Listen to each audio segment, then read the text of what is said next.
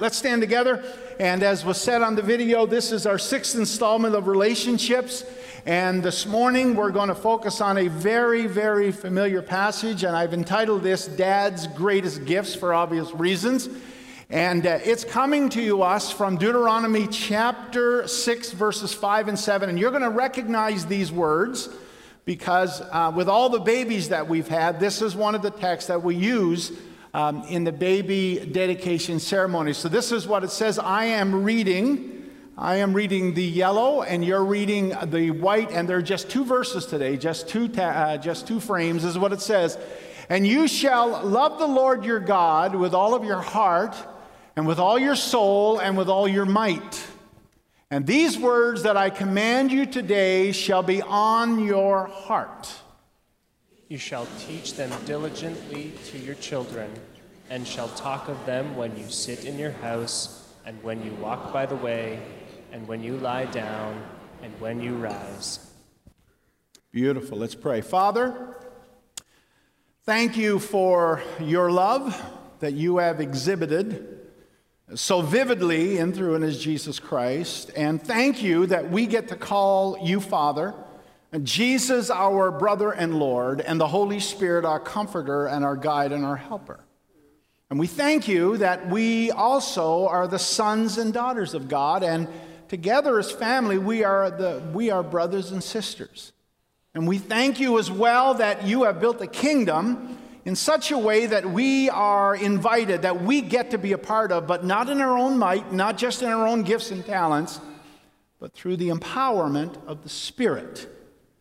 And so we ask for the Holy Spirit's help today to speak, to hear, to understand, to comprehend, and particularly as we go out into our worlds, wherever that is today and this week, to, to live out what it means to be authentic Christ followers. And this we pray in Jesus' name and for his name's sake. Amen. You may be seated. So, dad's greatest gifts. Now, being prepared and being ready for something are not the same things. There are many things in life that we can prepare for but at the same time, we're never really quite ready. One of those, of course, is marriage. Right? And everybody said, and another, and, and, and the other one, I think, is being parent. Now, both are very rewarding relationships and experiences and, and very challenging. There's, um, I really like um, Indiana Jones movies. Nice. See, somebody else does too. Um, and I really like the one called The Raiders of the Lost Ark. How many of you have ever seen it? Oh, excellent. You're going to know exactly what I'm talking about. And uh, in, in one of the scenes, the Nazis have taken the Ark of the Covenant and they're going to fly it back to Germany. And Sallah, who was a friend of Indiana Jones, Harrison Ford, they're on this embankment where the plane is getting ready to take off with the ark. And Sallah says to, to Harrison Ford, he says, What are you going to do? And Indiana Jones says, Harrison Ford responds and says, I don't know. I'm making it up as I go along. And I thought, what a great motto for life. And then I thought, what a great motto for marriage. And then what a great motto for being a parent. Because most of life and most of life's relationships are fluid and dynamic. They're very seldom ever static. And so we have to respond with a measure of flexibility. Being a spouse and being a parent is serendipitous. A lot of what happens in marriage and in parenting is unanticipated, it's unexpected, and it's unforeseen. And because of that, it's a journey of both discovery and opportunity. And because of that, we can either respond in one of two ways. We can respond to this serendipitous relationship, this relationship where we can, you know, we can prepare for, but we're really never ready for it. We can either respond with fear or we can respond with excitement. But relationships were never intended to be dull or boring. Whether it's parenting or whether it's being a, um, being a spouse, it's intended to be an adventure. Now, Barbara Taylor Brown, or Barbara Brown Taylor, said this You can't go with God and stay where you are. And that's true. But I like this as well from Thomas Merton. I love this prayer. My Lord God, I have no idea where I am going. Now that should get our attention just there. My Lord God, I have no idea where I am going. I do not see the road ahead of me. I cannot know for certain where it will end. Nor do I really know myself. And the fact that I think that I am following your will does not mean that I am actually doing so. But I believe that the desire to please you does, in fact, please you. And I hope I have that desire in all that I am doing. I hope that I will never do anything apart from that desire. And I know that if I do this, you will lead me by the right road, though I may know nothing about it. Therefore, will I trust you always, though I may not, though I may seem to be lost and in the shadow of death.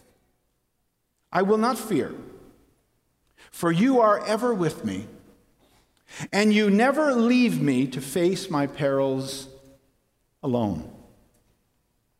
Now, all of our life is about relationships. And dad's greatest gifts are his relationships. And there's three of those relationships that I want us to focus on very quickly this morning. The first one is this a man's relationship with his father. That first and foremost, a man's relationship with his heavenly father is the most important relationship that any male can have. It's also true for females. I could probably talk about our relationships with our biological fathers, but some of those relationships are problematic. All of them are complex. Some of them are painful, and some of them are joyful. And some of us in the room, we have had joyful relationships with our fathers and are enjoying joyful relationships with our fathers. But even the joyful relationships between fathers and sons and fathers and daughters is still very complex. And some of us have memories of those relationships that are not so pleasant, and so they're problematic. And our experiences with our fathers and as fathers, and ladies, you can do the math and the conversion, sorry, are as varied as we are in this room. That every father child relationship, every father child relationship, every father child relationship is unique. And some of us think of our father uh, children's relationships as better or worse than they actually are or were. Maybe we feel that we could not or cannot actually please our earthly fathers.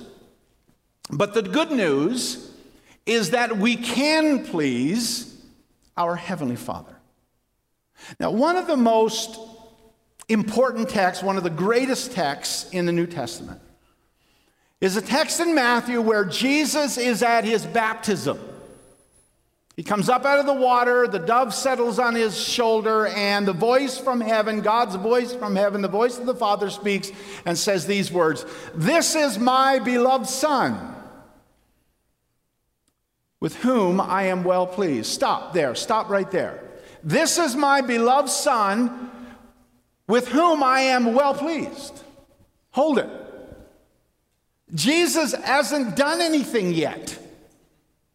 He hasn't healed anybody, hasn't preached any sermons, he hasn't fed anybody, he hasn't done anything at all. All that Jesus has done is that he's grown up as a child, as a teenager, and as a young adult. And the Father in heaven says to him and speaks over him, This is my beloved Son with whom I am well pleased. Now imagine us, ourselves and we hear a voice from heaven that says, This is my beloved daughter. This is my beloved son with whom I am well pleased. Well, we don't have to imagine it because this is exactly what God says over us.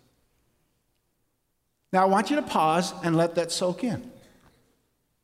I want you to say in your brain now, God says over me, This is my beloved son or daughter that he's pleased with. I love something that Joseph Schmidt said God our Father is not a harsh critic or a demanding judge, but a loving parent and a healing doctor. Ladies and gentlemen, brothers and sisters, God does not love us on the basis of performance. That if we please Him, if I please Him, if you please Him, He will love you more. And if you do not please Him, He will love you less. God doesn't love us on the category of performance. That's part of the mystery of God's love for us. Now, what we're talking about here, of course, when we talk about a man's relationship with his heavenly father, what we're really talking about here is God's offer of love and forgiveness in Jesus Christ, which translates into this statement that I am forgiven. I am forgiven by God. That's the category on which God determines his love for me and for you, for us. I am forgiven. Now, I want you, not out loud, just under your breath, to yourself, say these words I am forgiven. Say it again, under your breath. Now say it out loud. Say it again.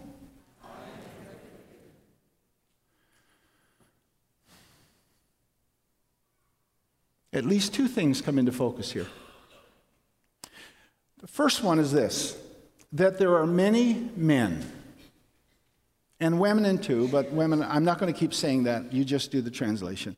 There are many men who find it difficult to accept God's forgiveness.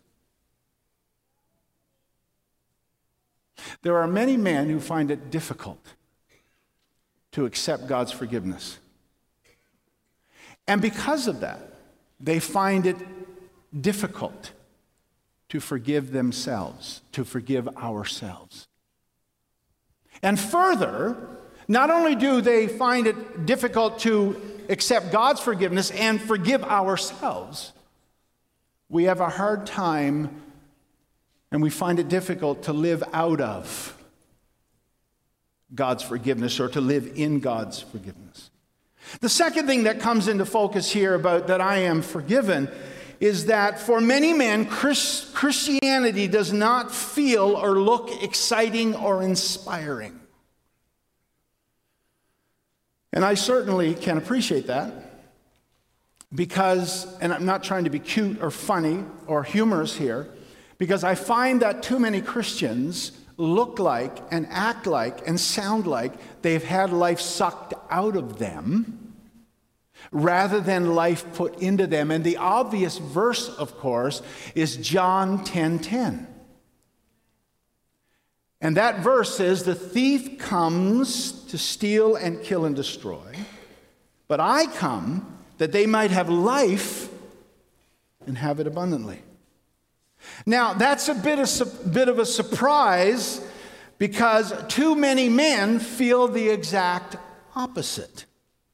And one of the reasons for that is that Christianity, for many men, it feels more like a rule book of what not to do rather than a relationship with a loving father who says, This is my son, in whom I am well pleased. For many of us, for many of us, hear me now, we're still trying to measure up. Many of us are still trying to work to accept and to um, be able to receive God's love. And we've got to stop doing that. We have to stop doing that. But forgiveness is an act of God's grace. It's an act of God's grace. I don't deserve it. You don't deserve it. We don't deserve it. It's just an act of God's grace. But what comes out of that act of God's grace is this that we forgive others as an extension of the grace and love that our Father has shown to us. And nowhere is that more evident than in the other two greatest gifts that dads have. The first one, of course, is a man's relationship with his wife. Now, marriage, as I said, is one of those relational journeys that we can prepare for, but we're never really quite ready for it. And marriage is a serendipitous relationship, just like parenting. A relationship that is fluid, that is dynamic, that is not static. And then Proverbs says these words He who finds a wife finds a good thing. I wish they wouldn't use the word thing for wife, but that's a whole other thing. He who finds a wife finds a good thing and obtains favor from the Lord. And when we begin to think about this text, this Proverbs text, we realize that marriage, marriage is a gift from God. It's a gift. It's intended to be a gift that is serendipitous. It is a gift that is intended to be filled with the unexpected and the unanticipated. It is a gift that is intended to be full of surprises. Marriage is never easy, but it should never be dull.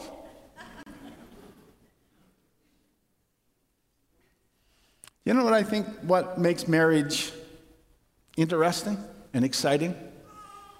And in serendipitous is that you just never really know what's coming around the corner. right? And we got a choice. We can greet that with frustration, or we can uh, greet that with, with fear, or we can greet that with excitement and anticipation. The third relationship is a man's relationship with his children. Now, we all know this text, right? You've heard it a billion times if you've been in church three weeks. Children are a heritage from the Lord, the fruit of the womb, a reward. Like arrows in a hand of a warrior are the children of one's youth. Blessed is the man who fills his quiver with them. Now, if anybody understands what that text is about, could you please tell me? Now, I had to look it up. I had to look it up. And dictionary.com says, well, first of all, what I discovered, and of course we all know this is pretty evident in the text, that it is a archer metaphor. But I had to look up what a quiver is or was. And a quiver, according to dictionary.com, is a case for holding and carrying arrows. And then it says this the arrows in such a case. Now, but here's the real question. So, how full is a quiver full? Anybody got any ideas? Okay, somebody says five. Anybody else? Seven. Anybody else? How many? Twelve. You need to get cable. I'm just kidding. Anybody else? What? Okay, that's, that's pretty good. It's pretty good. So, anyway, most people say, by the way, interesting, most people say five. But I did some research. I did some research. And this is what I found out that some archers carry two or three arrows, and some as many as 15. Good Lord, help that person. But that's a quiverful. A quiverful is whatever you want it to be and whatever the size of the quiver is, I guess. I, I don't know. But it brings us to this parenting, parenthood. And here's the point that children are a gift from God, but sometimes we either look at them as blessings or intruders.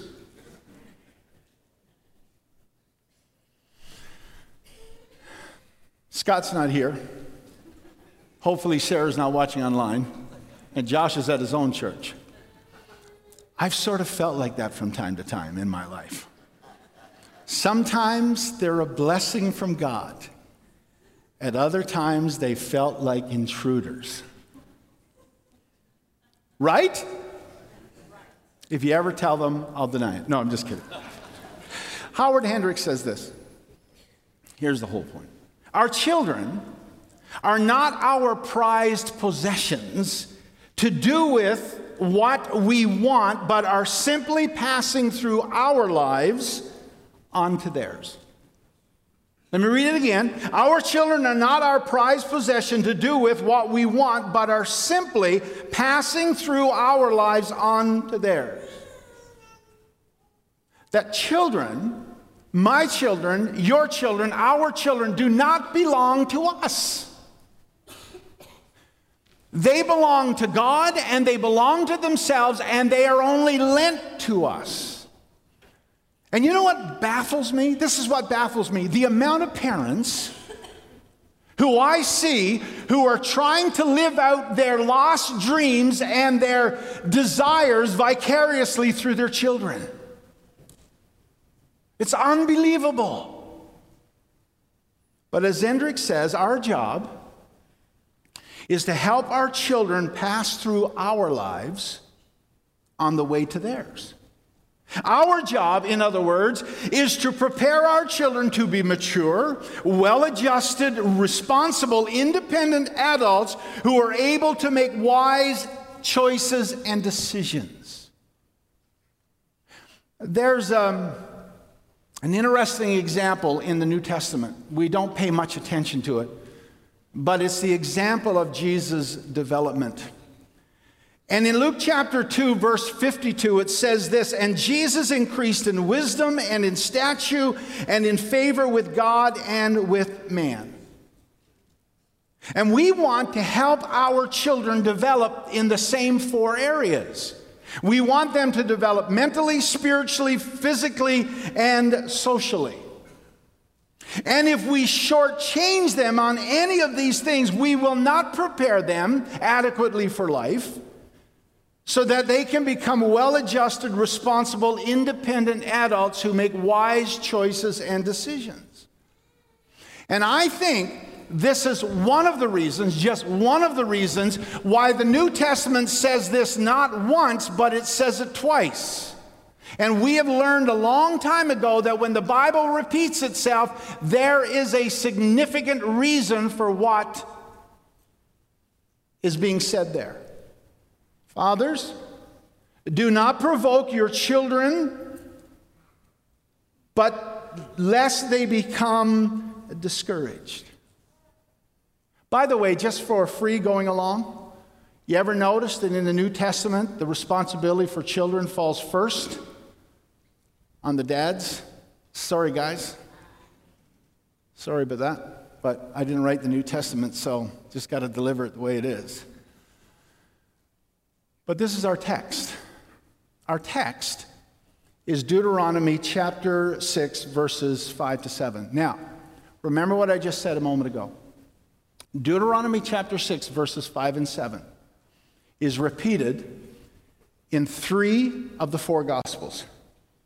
Jesus is recorded as repeating the exact words of Moses in Deuteronomy chapter 6 in Matthew, Mark, and Luke's gospel. That means that what's being said here is significant. And here's some of the reasons why. That loving has little to do with feelings and a lot to do with faith. You follow that? Loving has little also to do with liking, and a lot to do with respecting, deciding, and acting. Loving is about detachment from feelings and preferences associated with self centeredness. And the opposite of that is this Loving ourselves and selfishness are two very different things. Now I'll pause and let that soak in. Loving ourselves and selfishness are two very different things. Someone said that love of God and love of spouse and children, and I might add ourselves, are not two different loves. Are not two different loves. That loving self and loving others and loving God are really one act of love. And Moses and Jesus tells us this that we are to love God in three ways. First, with all that we are, to love the Lord your God with all your heart, mind, and soul and strength. We are to love God, secondly, by getting into His Word first. And then finally, we are to love God by saying it and showing it. Now, let me back up to number two just for a second. By loving God with all of our lives, and the, the text says in verse 6 And these words that I command you today shall be in your heart, not in your heads, on your hearts. Why on our hearts? Because and this is where I think some of the relationship reality of Christianity breaks down. A lot of us approach Christianity from our heads because we're from the West, and it's an intellectual uh, exercise. And that's why I believe there's a lot of inconsistency and incongruency between what we say and what we live. And that's why the Bible says, get it in your hearts, not in your heads, because it's not going to do anything there. When we get it in our hearts, then we love in life. When it's on our hearts, when it's in our hearts, it materializes into actions. It's lived out not only with what we say, but in, in actual fact, how we show it, how we demonstrate it. And you've heard the old line that our walk must match the talk. When we say it and then show it, when it's in our hearts and it materializes into our actions, for example, the Bible says that I am to love Ruth as Christ loved the church. Once I get that in my heart, I actually do that. I actually do that. And so, what is being we're told here is that we need to give our children whether they are young or whether they're adults, because the parenting process never stops. When we do that, we give them a model to emulate on many different levels. So when we attempt, when we work at, when we love the Lord your God the way that Deuteronomy says and the way that uh, Jesus says, then we will do a number of things. Our kids will see a number of things. First of all, they will see a congruency between life and faith. Life and faith. They will also learn respect for the opposite sex. Now, I don't need to tell you this. And I know that with Sarah it's a unique situation, but Sarah will know how she is to be treated by men by how I respond to her mother. Scott and Josh will learn what, how they should treat their, their spouse and their fiance. They will learn that by how I treat and respond to and react to their mother. It's not rocket science. Not only that, but they will learn safety and security. By the way, just for going along, one of the greatest concerns that young teens have, one of the greatest fears, is that mom and dad are going to break up. And then the last thing they'll have is this they'll gain confidence and hope that life is a tension. We've said this between joy and sorrow. But in that tension, there is hope. Hope. Fatherhood is an awesome concept, and just like motherhood. But there's nothing abstract about being a dad. And fathers and mothers, I want you to hear this. No child emerges from childhood without wounds. We weren't exempt, and they aren't exempt. No child emerges from childhood without wounds. Get that in your heads, in our heads.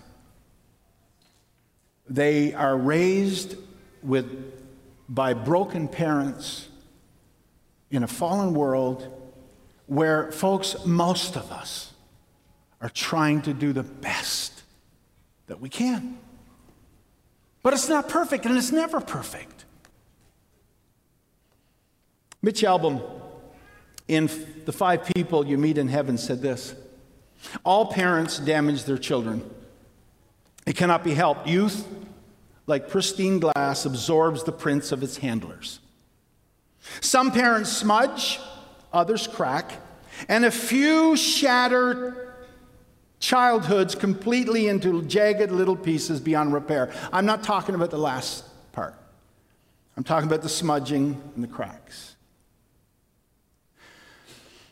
But there's two things we need to keep in mind as being imperfect parents and imperfect dads and fathers is this first of all, that our children are naturally and spiritually resilient. If we say the magic word, I'm sorry, they'll respond accordingly. If we say the statement, I'm sorry, will you forgive me, they will respond accordingly. The second thing is this that God's promise of help, wisdom, and strength for both parent, spouse, children are ever present in Jesus Christ through the power of the Holy Spirit.